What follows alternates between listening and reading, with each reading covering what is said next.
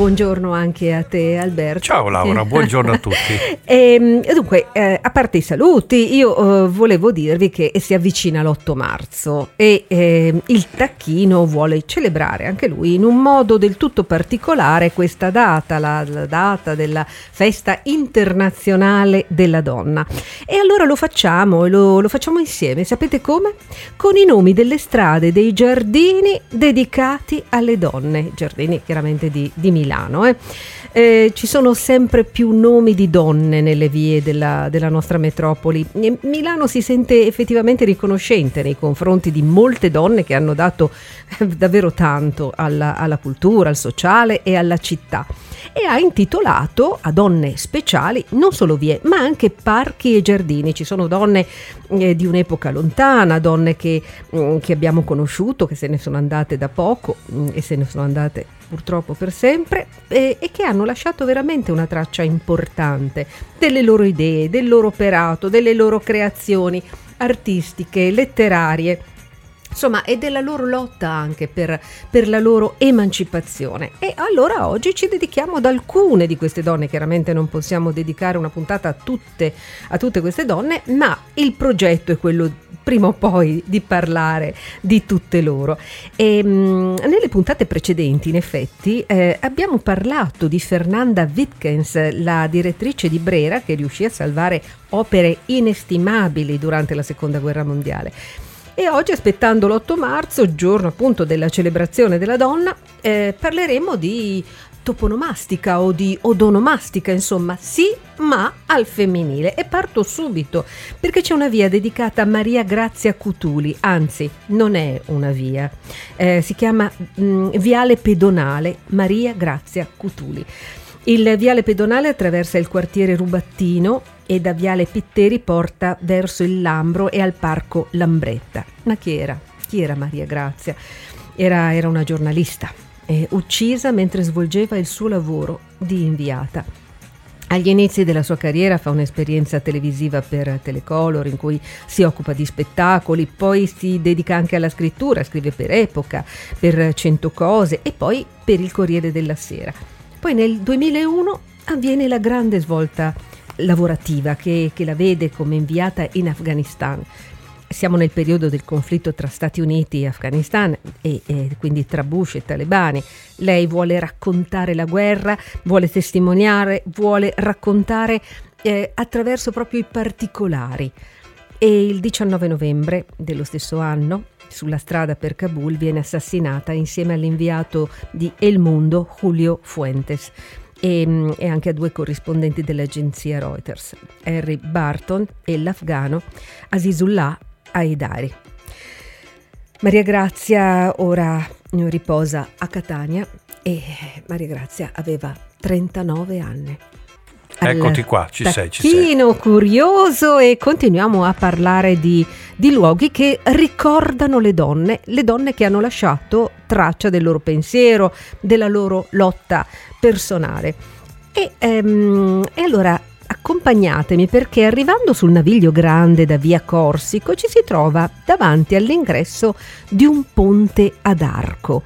Ehm, che si percorre appunto salendo o scendendo questi gradini come, come sui ponti dei canali veneziani e che ha un nome molto speciale, è il Ponte Alda Merini, il nome di una delle voci più importanti della poesia contemporanea. Il ponte è, è vicinissimo proprio alla sua casa in ripa di Porta Ticinese al 47, dove la poetessa milanese ha abitato fino al primo novembre 2009, giorno della sua morte.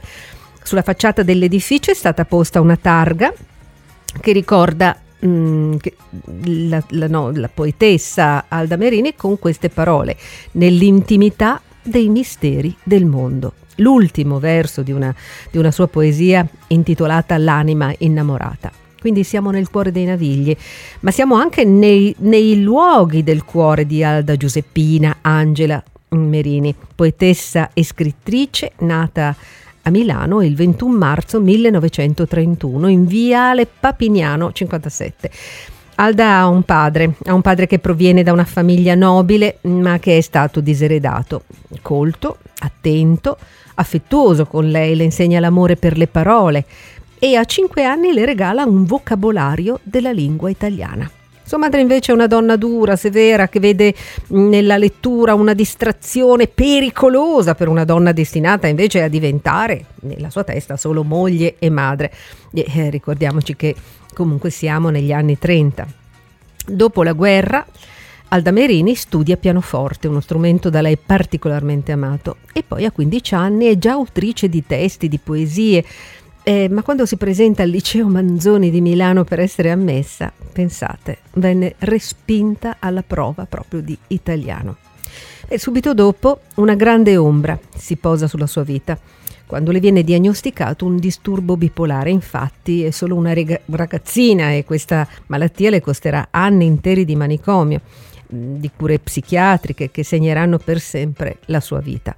Due matrimoni, quattro figlie, ed una vita fatta di, di, un'alternanza di buio, di luce tra malattia e disattenzione per il suo talento potente, rare occasioni di visibilità e rare occasioni anche di riconoscimento per i suoi lavori.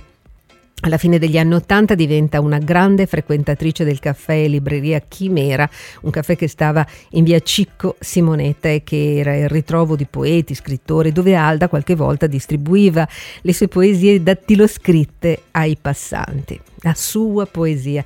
Eh, la sua poesia nasce dal dolore, ma è veramente piena di speranza perché lei era una donna che aveva imparato ad amare la vita, arrivando tante volte invece vicino alla morte Mm, soprattutto nella sua esperienza del, del manicomio.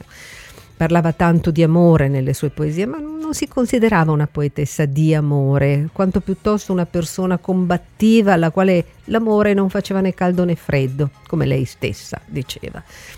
E infatti diceva mm, non sono una donna addomesticabile. Queste sono le sue parole dipinte sulla panchina rossa eh, che è stata piantata nel giardino di fronte allo spazio Alda Merini, la casa museo che sta in via Magolfa al 30 a lei dedicata. In questa casa sono, mm, sono, stati portati gli arredi, gli oggetti, le porzioni del famoso muro degli angeli che la poetessa usava come fossero fogli di carta per annotarci mh, mm, numeri di telefono, disegnare delle vignette, scrivere dei pensieri e ci troviamo eh, la sua macchina da scrivere, ci troviamo il pianoforte, la sua bigiotteria colorata, i vestiti comprati ai mercatini, gli accendini, le sigarette sparse sul pavimento, mm, il suo amato rossetto rosso, la lattina di Coca-Cola sul comodino e tanti altri dettagli da, da scoprire a lei appartenuti. E insomma se siete curiosi eh, andate a visitare la sua casa museo che è diventato veramente un contenitore di tante iniziative importanti. Concedetevi questo piacere di leggere le sue poesie i suoi versi fulminanti magari seduti proprio al sole nel giardino di fronte al museo dove si può ammirare anche un coloratissimo murale che ritrae la poetessa sdraiata sul suo letto con la sigaretta tra le dita e, e nella, nell'altra la, la penna. Il murale, tra l'altro, è un progetto di urban art degli artisti Mork, Giorgio, Razzo e Flood e contiene anche alcuni degli aforismi più noti della poetessa. Mm, uno per tutti. Ho fame di solo silenzio. Alda Merini. Tacchino curioso Alberto che oggi si sta occupando, si sta, ci sta raccontando di, di donne che, eh, che, sono riconosciute eh, dal comune di Milano, eh, tanto è vero che il comune ha dedicato loro eh, dei, dei, giardini, ormai di vie non ce ne sono più, quindi le, le, le ultime che ci hanno lasciato eh, sono ricordate soprattutto attraverso i giardini. Ti faccio un esempio subito, in via Quadronno, nella zona di Porta Romana, troviamo un giardino dedicato nel, dal 2007 a una giornalista e scrittrice indimenticata, Oriana Fallaci. È un'area verde di 6.000 metri quadri, tra via Crivelli e Crocetta, vi si trova un campo da basket, pallavolo, calcetto, un percorso ad anello per chi fa jogging, tanti giochi per i più piccoli. E qui si trova però anche il profumo dei tigli, eh, il verde di aceri di querce, comunque giardino Oriana Fallaci, ricordiamola, ricordiamola perché partecipò alla resistenza italiana anche se molto giovane. Di lei va ricordato che pensa, fu la prima donna italiana ad andare al fronte come, come inviata speciale e, mh, e, scrisse per questo le sue testimonianze, i suoi reportage giornalistici in tutti i suoi libri. E ancora, quante volte abbiamo sentito, abbiamo eh, nominato il Parco Ravizza? Ecco, però è una bellissima area, tra l'altro verde, vicina alla Bocconi, eh, Viale Toscana, via Vittadini, vicino alla circonvallazione esterna. Ravizza, Ravizza certo, eppure dietro questo cognome c'è la figura importantissima di una donna vissuta a cavallo tra l'Ottocento e il Novecento e si tratta di Alessandrina Ravizza. Chi era? Beh, una donna dell'ambiente della, del, dell'alta borghesia milanese, sensibile però ai problemi sociali, alle persone in stato di indigenza. Pensa che fu lei che istituì le cucine economiche per i poveri e venne soprannominata la contessa del brodo, ma è molto riduttiva come cosa, come definizione, perché non era solo una figura di riferimento del mondo dell'assistenza, fu un'attivista di, di progetti, di progetti importanti per l'emancipazione femminile. E non solo, sostenne progetti come la scuola professionale femminile, oppure la scuola laboratorio per adulti e bambini sifilitici Stiamo parlando appunto di, ehm, de, lei è morta nei primi del Novecento, per cui fine Ottocento tutto, per cui immaginati le, le, la, la, difficoltà anche di una donna che si affacciava al, al sociale, forse salvata da questo suo, eh, dal suo essere collocata nell'ambiente della filantropia, del, del mecenatismo, allora sì, mh, poteva farlo. Beh, e poi appunto avevo detto si è occupata di cucina eh, per gli indigenti, cucina per ammalati poveri eh, e poi, e poi importantissimo, l'ambulatorio me- medico gratuito mm, con l'assistenza anche ginecologica, eh, con la presenza delle prime donne medico. E sto parlando per esempio di Anna Kulishov o di Emma Modena. E, e poi sostenne il voto alle donne. Morì a Milano nel 1915. Tante donne le sono state amiche compagne nella causa dell'emancipazione femminile. E già che stiamo festeggiando e celebrando l'8 marzo, anche con una manciata di giorni di anticipo, ricordiamo i loro nomi, come quello appunto di Maria Montessori, amica, eh, conoscente, eh, ho appena detto Anna Kulishov, Sibilla Aleramo e Ada Negri. Ecco, e questo era appunto Alessandrina Ravizza. Tacchino Curioso oggi sta festeggiando mh, mm, in anticipo di qualche giorno la eh, festa eh, internazionale della donna parlando delle donne che sono riconosciute eh, dal comune di Milano eh, perché hanno delle intitolazioni di vie, di giardini, di parchi. E eh, in effetti abbiamo parlato per il momento di alcune di queste donne ma eh, il nostro percorso continua, continua perché eh, c'è un giardino a Milano intitolato ad Anna del Bo Boffino, giornalista, scrittrice milanese, attivista dei diritti delle donne scomparsa da poco, nel 1997. Allora, il giardino intanto è un'area mm, eh, verde in zona 6 tra via Tolstoi e via Savona, tra Giambellino, San Cristoforo, proprio dedicata a lei, ad Anna del Boboffino, una giornalista milanese che si è battuta in difesa dei diritti delle donne e dei lavoratori. Ricordiamo un po' la storia di questa figura importante, nasce nel 25 a Milano, partecipa alla resistenza partigiana e dopo la guerra scrive per l'unità.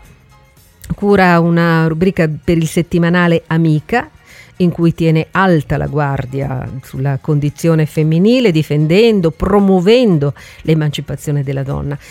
La ricordiamo anche per essere una delle ideatrici della rivista 2 non so se qualcuno se lo eh, ricorda, eh, è un mensile che attraverso un inserto chiuso si eh, occupava di sessualità, argomento scottante per la società di allora.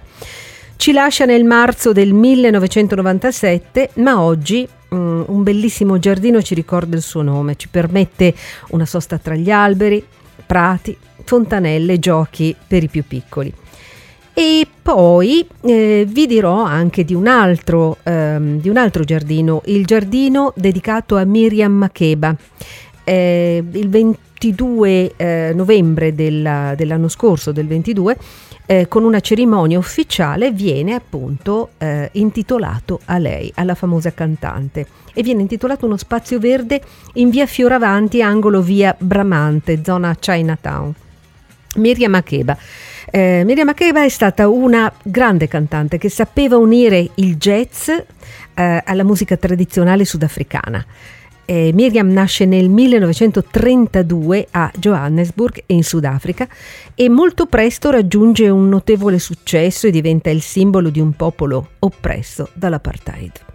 Il governo di Pretoria la esilia nel 1960, 30 anni lontana dal suo paese. Mama Africa viene anche chiamata e il Mama Africa lotta per i diritti civili contro la segregazione razziale. Poi nel 1991 ehm, Nelson Mandela, mm, non ancora presidente del Sudafrica, ma ehm, diciamo che da poco stato, era stato scarcerato, la invita a tornare in Sudafrica. E insomma è un'altra epoca oramai, no? Però e, e le cose in effetti sono cambiate. Da lì a poco infatti Mandela diventerà presidente del Sudafrica. Poi Miriam Makeba muore per un attacco cardiaco e muore dopo un concerto, dopo aver cantato. Questa è anche questa una, quasi una, una storia che si conclude proprio nel canto, nella musica dopo un concerto a Castel Volturno eh, organizzato eh, contro la Camorra, eh, Camorra che aveva ucciso sei immigrati africani. Apriamo la nostra scuoletta di milanese con anche tanti dati sui fatti storici e culturali con il nostro maestro Giampaolo Rossetti. Buongiorno Giampaolo. Buongiorno a tutti gli ascoltatori. Allora Giampaolo, di cosa ci parli oggi? Io sento che parlerai di due cose che prendono il nome dei loro ehm, fabbricatori, diciamo, di chi eh, ha ehm, prodotto queste cose. E uno è appunto la Gianetta, giusto? Ho pronunciato sì. bene? I milanesi il bastoncino da passeggio, quello tipo Charlot, lo chiamavano la Gianetta. No? I milanesi vecchi, quelli come Dantan, me. milanesi Dantan. Sì, si ricorderanno. E ha una, un'origine perché era stata data in consegna ai primi vigili urbani che allora si chiamavano sorveglianti. Gli davano questo bastoncino che serviva per indicare, per, serviva per, per tante cose. Essendo anche elastico, serviva anche, anche dare qualche, sì, qualche, qualche piccola frustata. gente, diciamo. Esatto. E i milanesi la chiamavano la Gianetta. Il motivo? Perché sulla parte dove si teneva in mano il, c'era scritto premiata, ba, premiato bastonificio Giannetti. Giannetti. E allora, essendo Giannetti, milanesi lanciamo alla la Giannetta. E ancora oggi, o almeno ieri, quando si vedeva un bastoncino, si era il Gala Giannetta. Ecco, questa è la prima cosa. Ma ehm, mi dicevi eh, prima di, di, di, di fare questa, eh, questa spiegazione, mi, mi, stavi raccontando anche che la casa di produzione sì, è... sì, da casa. Allora, allora, allora, questo Giannetti, che poi dovevano essere dei, dei toscani per quanto mi eh, erano, avevano un, un laboratorio, pensate, in corso San Gottardo dietro a quello che era il Ciquet, che era un posto piuttosto, non dico malfamato, ma c'è un bar. Ma sì, bar, era, era un'osteria, allora i bar certo, non c'erano. Non c'erano. Nella sala dietro dove poi ci ha messo il biliardo c'era una, una, una finestrella che si dava, dava, su un piccolo cortiletto e lì c'era, era il bastunat. E il bastunat, io ricordo, parlo degli anni 30-40, no? E il bastunat non era più un Giannetti, ma aveva preso il posto del Giannetti.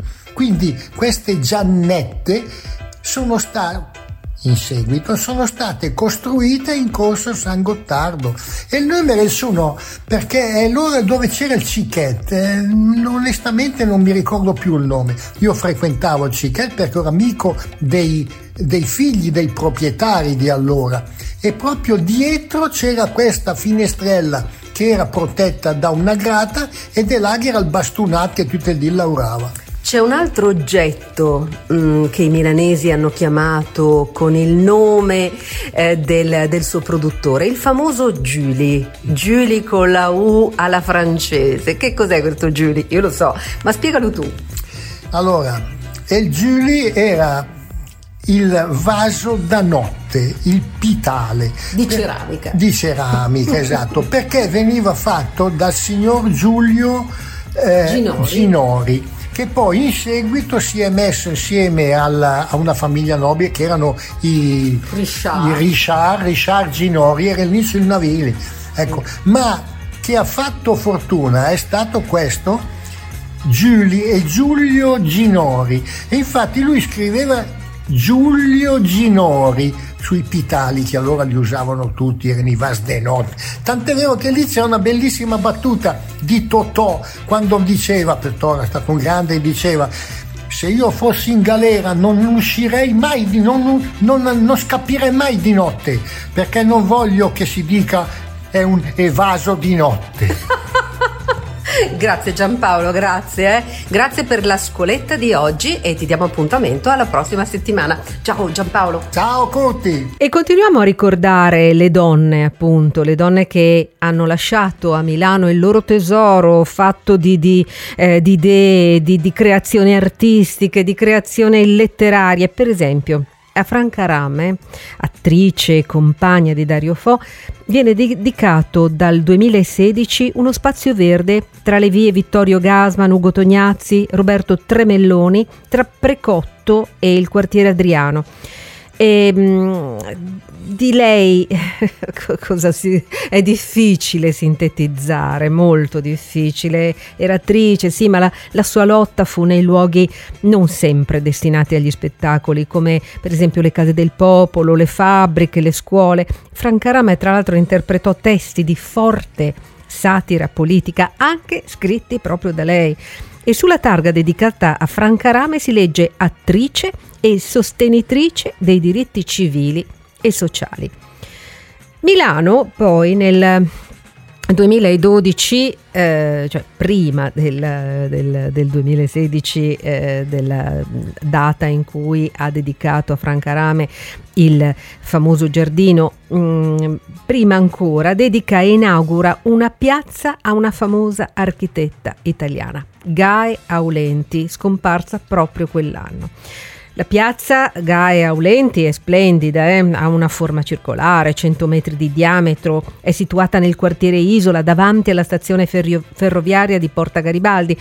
È un punto turistico, rappresenta Milano, la sua contemporaneità, è la sede anche di eventi, ma dedichiamoci a lei, a Gae, cioè Gaetana Aulenti. Dopo la laurea Inizia subito la sua attività come architetta in una eh, Milano degli anni 50, una Milano che doveva ricostruirsi, inventare. E, eh, e lei eh, in, questo, in, questa sua opera mantiene, cerca di mantenere vivi gli elementi culturali del passato. Negli anni 60 conosce due uomini molto importanti nel mondo dell'architettura, Ernesto Nathan Rogers presso il Politecnico di Milano e Renzo Piano. Moltissimi sono stati i suoi lavori, ricordiamo il Musée d'Orsay eh, di Parigi mh, mm, che lo progettò mh, mm, una, trasformando la, la stazione ferroviaria precedente poi eh, ricordiamo la ristrutturazione di Palazzo Grassi a Venezia, mh, mm, a Roma. A Venezia, eh, Palazzo mm, Grassi a Venezia e poi a Roma, per non confondere le idee, a Roma la ristrutturazione delle ex scuderie del Quirinale. E poi noi milanesi che abbiamo sotto gli occhi il, il piazzale Cadorna eh, con percorsi pedonali, pensiline ottocentesche e poi la scelta di collocare la famosa opera Ago, Filo e Nodo, no? eh, insomma una donna eh, che possiamo definire anche archistar, eh, che si è imposta in un mondo veramente allora del tutto maschile. Siamo arrivati ai saluti. Eh sì, Laura. Eh sì, eh, saluti. Avremmo voluto continuare a parlare di, di, delle donne, delle donne importanti. Ne parleremo ancora. Ma ne no? parleremo sicuramente. E quindi comincio con i ringraziamenti. Ringrazio sempre Giampaolo Rossetti per la scuoletta di milanese e eh, vi ricordo che potete seguirci eh, per sapere appunto di detti modi di dire in dialetto milanese anche su Instagram Ringrazio Luana Falasca per la sua ricerca su Alda Merini. Aspettiamo sempre i vostri contributi, le vostre idee, i vostri commenti. Scriveteci a diretta mm, chiocciola cristalradio.it o semplicemente scrivendo su whatsapp al 331 78 53555 e noi terremo sicuramente conto di tutte le vostre di tutti i vostri iscritti. Mm, noi a questo punto vi diamo l'appuntamento. L'appuntamento che è quello del giovedì e della domenica sempre alle ore 11 e a questo punto un saluto da Laura. E un saluto da Alberto.